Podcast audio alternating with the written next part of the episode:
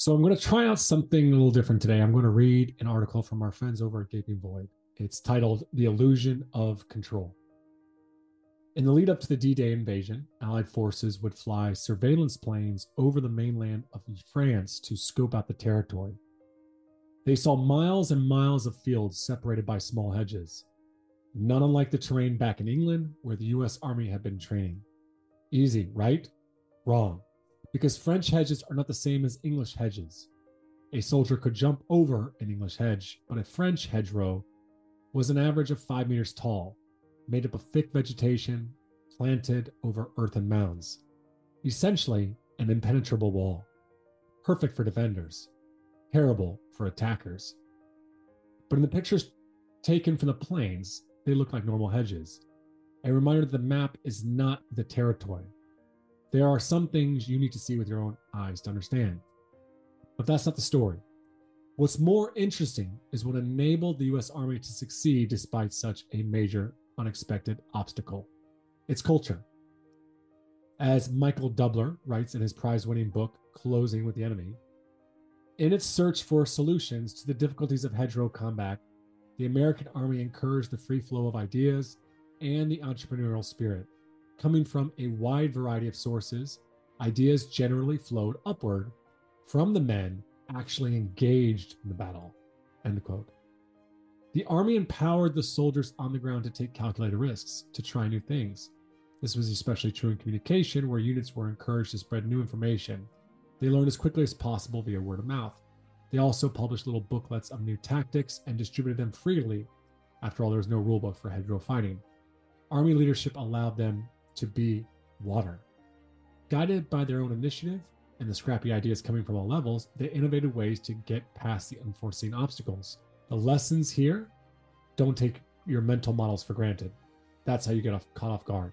And secondly, rigid command and control authoritarianism is a weakness. Fluidity is strength. The best leaders know this, and they deliber- deliberately build a culture that fosters it. So, that article from Gaping Void which we'll put a link in the details of this episode. It just fits perfectly with today's episode, which is about Jennifer Garvey Berger's leadership mind trap of control. This is the fourth of our five mind traps, which we've been unpacking the last couple months. And as the article was titled, Control is Just an Illusion, we have way less control as a leader than our brain tricks us into thinking we do. Nate and I are going to unpack how this mind trap shows up in coaching and what we can do about it. Welcome to the Coaching Culture Podcast. I'm your host, JP Nerbun, and I'm joined by my friend and co host, Nate Sanderson. The mission of this podcast is to help you become a better leader and build a better culture. In addition to this podcast, I'm the founder of TOC, which provides one on one coaching and consulting for leaders. Learn more about us at tocculture.com. This episode is brought to you by the TOC newsletter. Every Thursday, our newsletter includes two things you don't want to miss out on. First, the notes to that week's podcast episode. Secondly, each newsletter contains a short article from myself or Nate on leadership and culture. You can subscribe to the newsletter at tocculture.com or by clicking on the link in the details of each episode. This episode is brought to you by my latest book, The Sports Parent Solution. Sports parents have become a significant challenge. For many coaches, they represent the greatest obstacle, causing sleepless nights and prompting some to consider leaving the profession altogether. In my latest book, The Sports Parent Solution, I share a proven framework for transforming the parent culture within your program. Visit tocculture.com to learn more about the book or order your copy today on Amazon. So, Nate, of all the mind traps that Berger presents and that we're going to discuss in this series, that today's is probably the one I'm most guilty of falling into the most.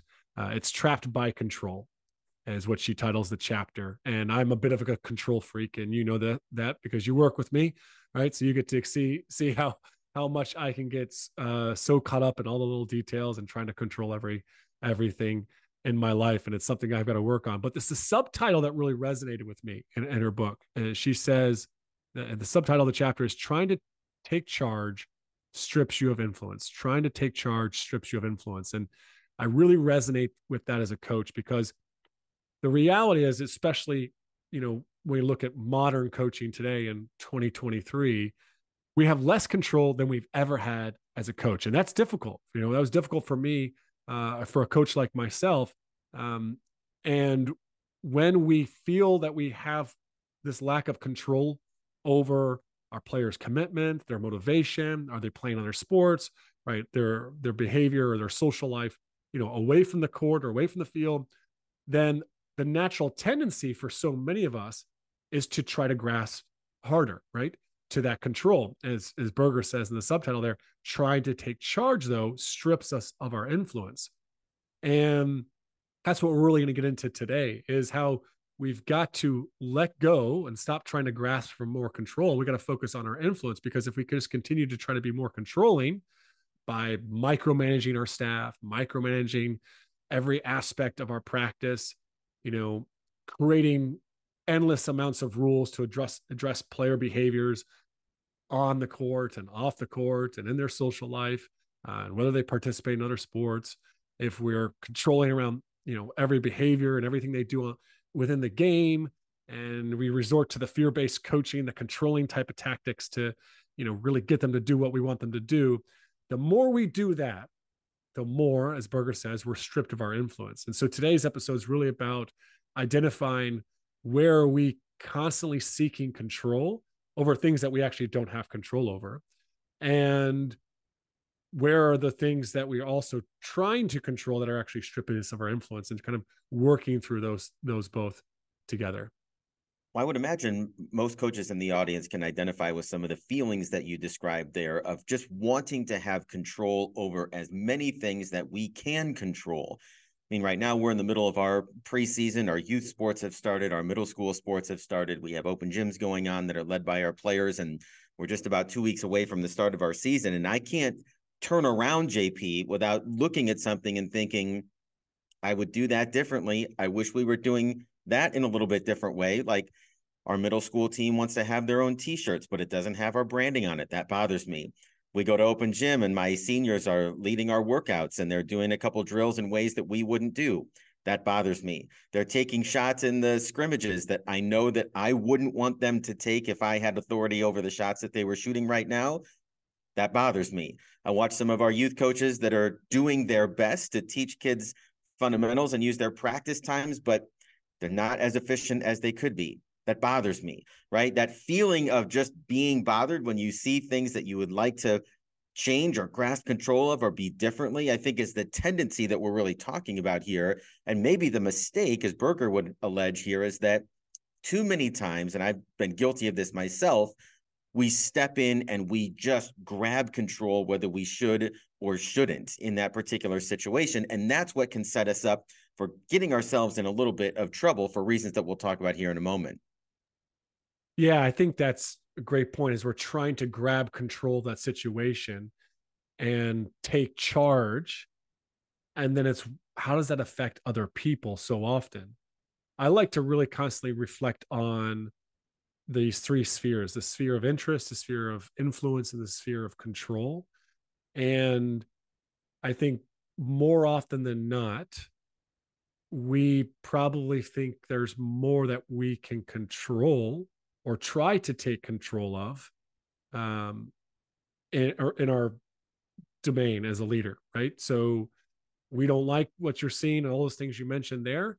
Okay what can i do as the head coach of this program to make this you know to dictate how these things will be de- done and how these things need to be changed uh, you know changed?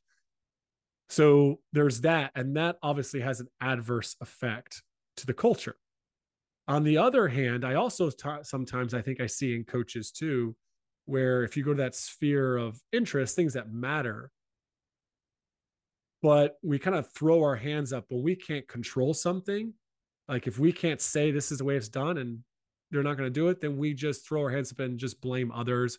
We blame today's athletes. We say, well, kids today, or it's the parents' problem, or it's my lack of resources. And then we just jump from that sphere of interest where it matters to us and we're frustrated by it, but we're just complaining. And we ignore and we don't really understand what that sphere of influence looks like. Like I think that's that's where we probably should be spending most of our focus as leaders is how do we influence you know the, the culture how do we help shape that culture um, rather than always resorting to controlling type behaviors because as we experience with our athletes themselves is like when we st- rob them of their autonomy or try to take away their autonomy with this controlling type of behavior, it, it damages the relationship and it damages their motivation. Well, in some ways, JP, there's some overlap here with the mind trap that we've already talked about in our desire to be right. So I'll give you an example. If I walk into a youth practice and I see a coach is teaching a footwork series in the wrong order and it makes it confusing for the players, and I saw this happen the other day. I could have, because I'm standing in the gym, asserted myself and say, "Hold, hold on, hold on kids, let's try this again, but let's start with A and then we'll do B and then we'll go from there. Now, I would have been right, and the kids would have gotten the instruction in a way that was easier for them to understand. But at the same time, what does that do to the youth coach that's just volunteering and doing their best to serve? And by the way, JP, there were no other applicants for the job. So we're just grateful to have somebody there. I'm I would be undermining their credibility in front of the entire team and whatever parents might be there watching the practice. And is that better? Is that worth being right or me controlling that practice at the expense of the credibility for that coach? Probably not. And what does that do for my relationship with that coach at the same time? Now, all of a sudden, are they looking over their shoulder? Are they going to get nervous every time they see me walking through the gym or in the doorway? Are they going to come to me with questions or be more likely to avoid me because they don't want to be, you know, caught or told that they're doing something wrong? So there's a lot to think through there. And if I just responded to my desire to control that drill, I probably would have done more damage in the long term to that entire situation than if I would have just observed and went on my merry way. Yeah, I think it's worthwhile unpacking a little bit more about why we so often do resort towards just trying to exert control over that situation and just step in because this happens so often, right? Not, I mean, oftentimes, you know, the head coach is, you know, gives the assistant coach the opportunity to run a drill and the drill doesn't go well. And it's like, well, they got to step in and fix it as a lot of the coach grow through that experience. Like this is really, really difficult. And, or we go to a situation where say you know players aren't working hard like and we just want to step in and we want to find some way to control it and fix it because we want quick you know we want to be efficient. And it's like we're wasting time. We need to be working hard now. Or to the to the coach that's doing a poor job of teaching a drill it's like we're wasting time. We need to get like we there's the pressure right? There's the pressure to to get good today to get you know for the game on friday. So there's all these pressures. And i think and so while control can sometimes be quick and efficient, I think the long term effects are going to be very detrimental to the relationship, like you mentioned. And so what we have to focus is on and on more as leaders now is not skills to control behavior or skills to control as leaders, but skills that are more focused on influencing. Well, I think what you're describing there, JP, and this is the most common reason when anytime I ask a coach, you know, why they're wanting to control this this part of their program or this drill or this youth practice or whatever it might be, the most common answer is because it's my ass, right? If this team doesn't perform well, if these kids aren't ready to play in high school, if we're not winning enough games, and I I do empathize with that, right? Because as the head man, as the guy in charge of the program, ultimately we are the ones that are going to be held accountable. And I think the fear that comes from that what if we try this and it doesn't work? What if we give players freedom and it doesn't work? What if I empower an assistant coach and it doesn't work? Then all of a sudden, their, their head's not on the chopping block, JP. It's me. Right. And so, because of that, there's a tendency then that survival mechanism that says I want to control my environment because my survival is based on it. I jump in, right? Maybe when I I shouldn't. And yet, that way of leading doesn't help to develop new coaches. That way of leading oftentimes is very frustrating for people to coach with, right? People don't enjoy that where they don't have the opportunity to step in, to coach, and to fail. And the same with our players. If that way of leading doesn't develop skills long term for the athletes to correct their own behavior, it, it prevents intrinsic motivation from developing when we're always using extrinsic motivators the carrots and the sticks to try to control behaviors. So the long-term effects of this type of leadership doesn't align with our long-term goals for our athletes and for our program. And so it's really trying to see where we're trying to develop them. And so for us as coaches, instead of focusing on how we wield our power of con- to control, I think we need to be focusing more on how we wield our power of influence. So, what are the skills that we can develop and use, and the for different tools there to influence behavior, to better influence, you know, more intrinsically motivated athletes, more committed athletes, um, to you know create better conditions for our assistant coaches so that they can be more effective in practice and they can learn th- quicker through that process rather than always just jumping in and trying to control that situation.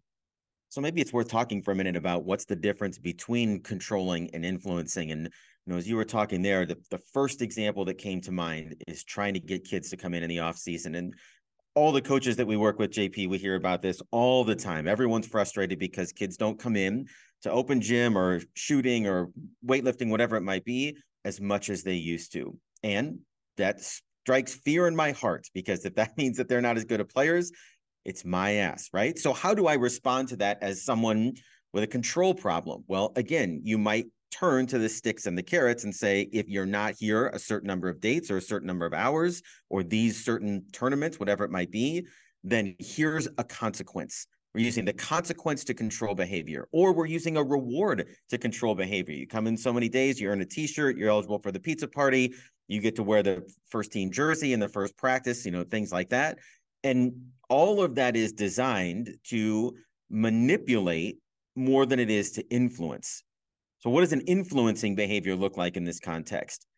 In order to be an effective influencer, you have to start asking different questions. Well, why would kids choose to come in if I left it up to them? Well, you may have kids that in the summertime they want to hang out with their friends. So, can you encourage them to bring their friends along? You'll have kids that say, Coach, I just want to have fun playing the sport. Can you make your workouts more fun? You'll have kids that aren't sure if they're getting better or not. Is this a waste of time when I could be doing other things?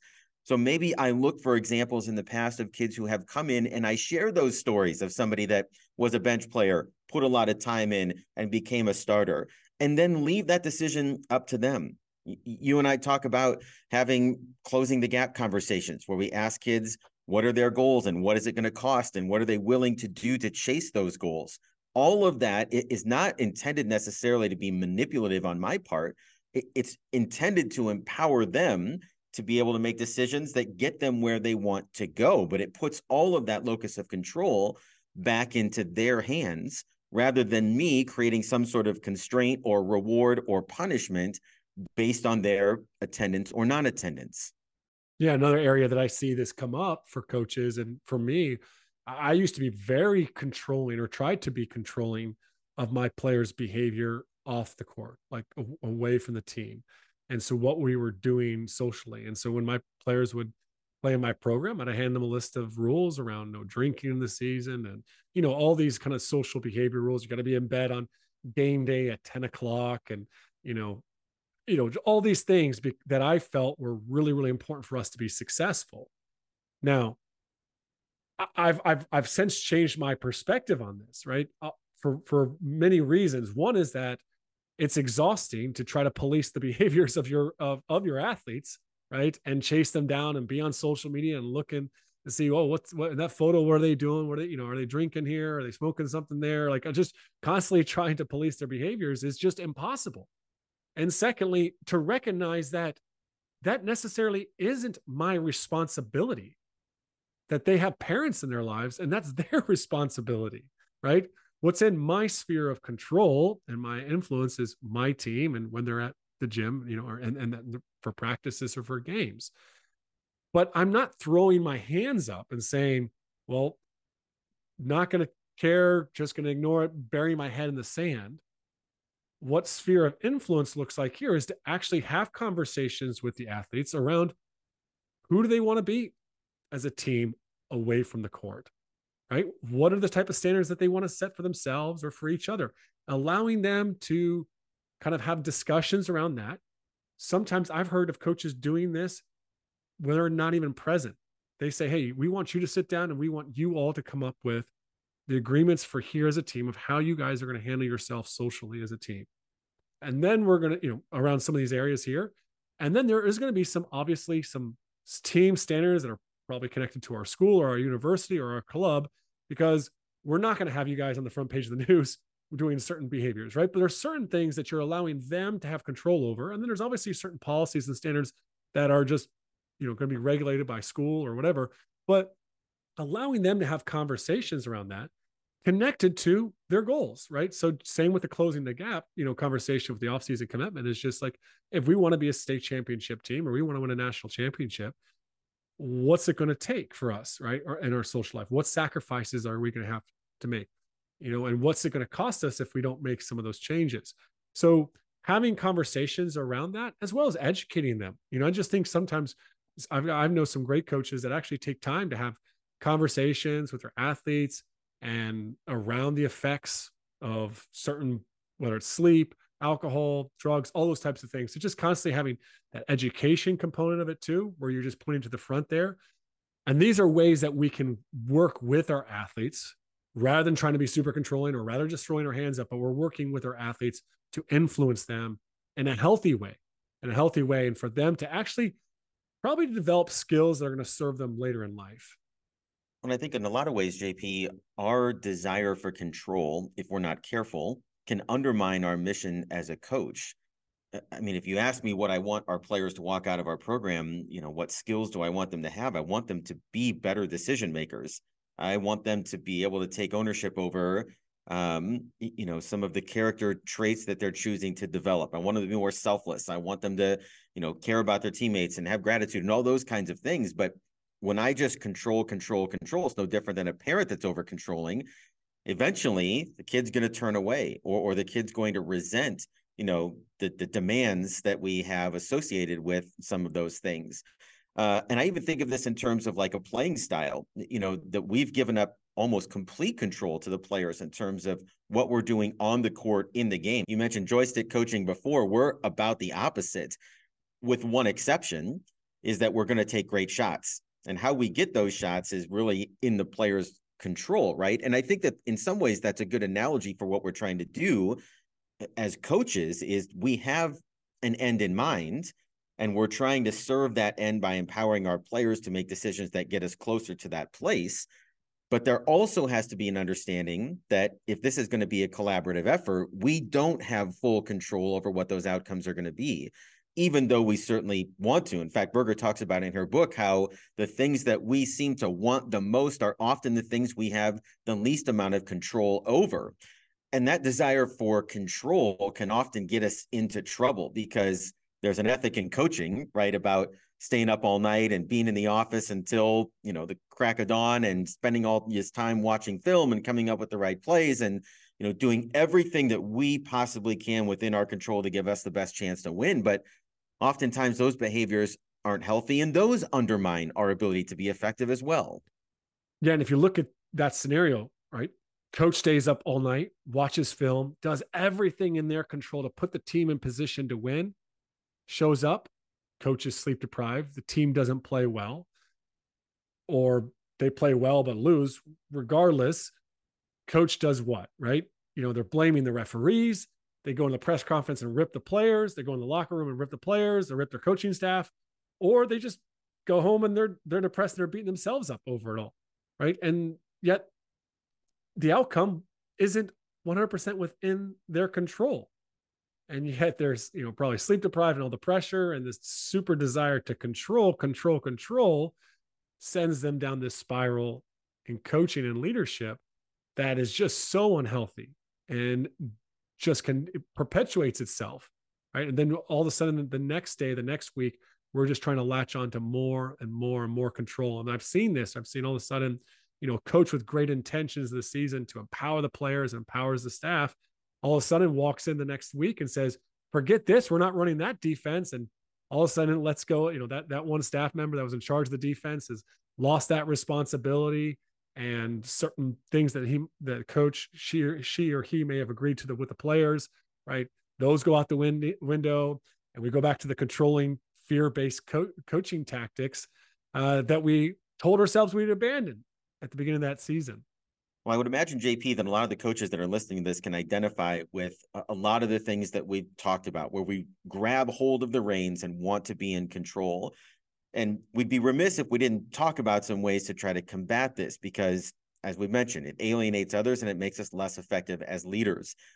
I think one place to start for me that's really been significant of late is thinking about whatever progress we make in our program, whether it's on the court, off the court, whether it's culture, whether it's developing leaders or servants, whatever it might be, my first desire would be for that progress to be made because of the kids first, not because of me. And I think that teases a little bit of the difference between wanting to influence our seniors to be good leaders rather than making rules for what a good leader looks like. I think when it comes to building our culture and having conversations that you referred to before about what do we want it to feel like when we're together? What do we want to get out of this team? What do we want our practice environment to be like? It's all moving us in the same direction that we would go if I was making rules, but it's putting it in the hands of our players. It allows them to grow as people and it allows them to have ownership over the, the whole operation. And so if I start from that place, whatever progress we make comes from the kids first, it really changes, it repositions my role to be one uh, of a model, to be one of, as you said before, an influencer, to empower them, to help them, to equip them to be able to move us forward with the questions, conversations, and discussions that we have together as a team. Yeah, I think to build off of what you just shared there, Nate, I think it's great to identify okay, what are some ways that we I can influence here, empower the players. We also need to just be really clear on what it looks like for us when we are in control mode. What does it look like when I'm trying to control others? For me as a coach or for as a leader, it's threats. I mean, it's even the same as a parent, right? When my kids aren't doing what I want them to do, it's hey, you don't do that, it, then this is going to happen, right? Like I, it's coming instantly with a threat, rather than pressing pause and say, okay, it might take more time. It's going to take more effort, more intentionality, but I'm going to have a conversation. And how can I help them see the potential benefit in this situation of doing it differently? Same with our, our athletes and our team. So, but really, we need to recognize the warning signs, right? So, is it threats for us, right? Um, you know, when we get angry, we get frustrated. How do we get controlling? everyone it looks different for everyone but we need to know that and then we need to be really clear like i'm not going to do that anymore right and just be clear that this is i'm i'm stopping that i'm stopping the threats i'm stopping the yelling i'm stopping the late nights of film till 4 a.m in the morning just because it's a high pressure game right so however controlling shows up for you as a coach you need to identify that and then start to stop that think another question that's been good for us as a staff and even with our seniors and our captains has been me just asking on the side in a practice or even in a film session, is it time for me to step in? In other words, let's say we create a game in practice and we're playing four on four, you know, with these three rules and things are getting sideways or we're getting sloppy. At some point, my role as a coach is to be the guardrail, right? So the car doesn't go completely off the road and fall off a cliff. It doesn't mean I have to drive the car. And so really there's an artistry there of figuring out when do they need a little bit of redirection. I, think this is a skill for teachers in the classroom as well right? Like how much space do we give kids to struggle and to talk amongst themselves and to try to find solutions on their own? And then when do we offer hints? When do we give them the next step? When do we offer a suggestion or even say you know listen we're not taking another shot like that in the next three minutes you know and just sort of get the car pointed in the right direction again, and then let them go. And I think that there are times when I've stepped in way too soon. And there's times in practice where I've let it go way too long. And so if you have that conversation with or open dialogue with your assistant coaches or with your senior leaders, just asking that is it time to step in? Do you need a little bit, bit more time on your own or is now the time for me to to try to redirect here? I think that's a productive way to start to finally you know kind of walk that edge between influencing and controlling. Yeah so another suggestion i would make here is for us as leaders is to change the way that we're viewing ourselves. In the book Berger says that we are condition creators we are condition creators rather than people who make things happen. I think so often time I believed as a coach, I saw myself as this person wielding all this power and control that I could make anything happen that I wanted to, right? I could take any program and I could turn it around in a year or two. I could have a great culture, right? if I just was good enough as a coach, and we almost sometimes I don't even say it's like we set too high of a standard for ourselves or expectation, but we have this belief that we we can control everything. And if we just worked hard enough and we're smart enough, the culture would turn around. But we're ignoring all the other influences in that environment, as well as the fact that we don't have control, we only have influence. And so it's we are conditioned creators. And so and so we need to be asking ourselves that question that she asks in the book, which is what conditions can I create that enable good things to happen? What conditions can I create to enable good things to happen? And when we ask that question, it almost puts our perspective of who we are as a leader and what our responsibility and what what impact we can have on the culture it puts it into a more realistic perspective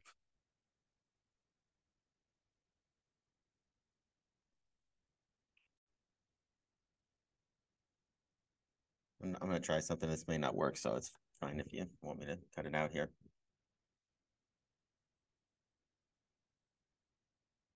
This may be a terrible analogy, JP, but what you're describing there, when we think about the role of the coach, oftentimes it feels like we are hired to be mechanics. In other words, there's a car that's broken, there's a car that has a flat tire, and our job is to come in and fix the car. Okay. But when you think about creating conditions for good things to happen, it just might be that there's so many flat tires around this program because kids keep driving into potholes. And so maybe if we taught them, you know, to better navigate the roads, we wouldn't have as many breakdowns to have to deal with as the mechanic. Or maybe if we taught them some basic skills about how to change the tire themselves, at least to get it to the shop where we can look at it, maybe my need to fix is not as great if I could just teach them to drive a little bit better. And I think that's really how we're trying to think about leading our players differently. I don't want to be the mechanic. I want to be a leader of good drivers, and I have to create conditions for them to be able to learn how to do that, to navigate the road, right? Rather than preparing the road for them, as we've talked about many times before.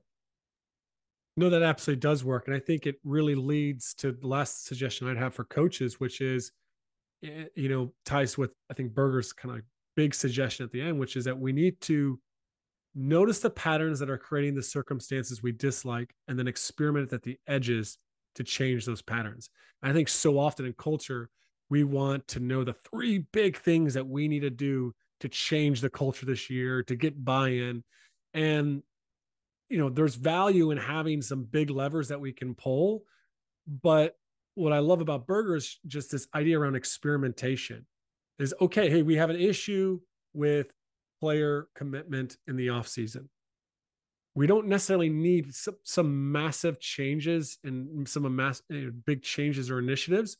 It's just how can we start to experiment and try a few different things that might help players feel more connected. And you gave out a bunch there today from bringing friends to making it a little bit more fun to having one on ones. These are all little things that you're trying, right? They could fail, they could work, right? But you're just trying to experiment to see, hey, here's things I can do to nurture that intrinsically motivated environment that today we really desire in our program. JP, as we get out of the door here, there's one other question again that's been helpful for me when I have that tendency to want to latch on to control is just asking, does this really matter? Does it really matter if a player goes by me in a substitution and doesn't slap my hand? Do I need to bench them for that? Is that going to torpedo our entire season? Does it really matter if we botch the sequence of a drill? Does it really matter, you know, if a coach got a couple details wrong as they're teaching something in practice? It might. And this isn't to say that nothing matters. It's just a question to help us figure out what matters the most and where we should step in to have the greatest return when we do influence a little bit of control over our environment or our conditions. And I'll leave the listeners with this, JP. I'll tell you something that really matters and something that's under our control is how we show up every day. Berger talks about this in the book about being an influencer can be done with your example as much as anything else. And we've talked about this in all kinds of different contexts on the podcast before.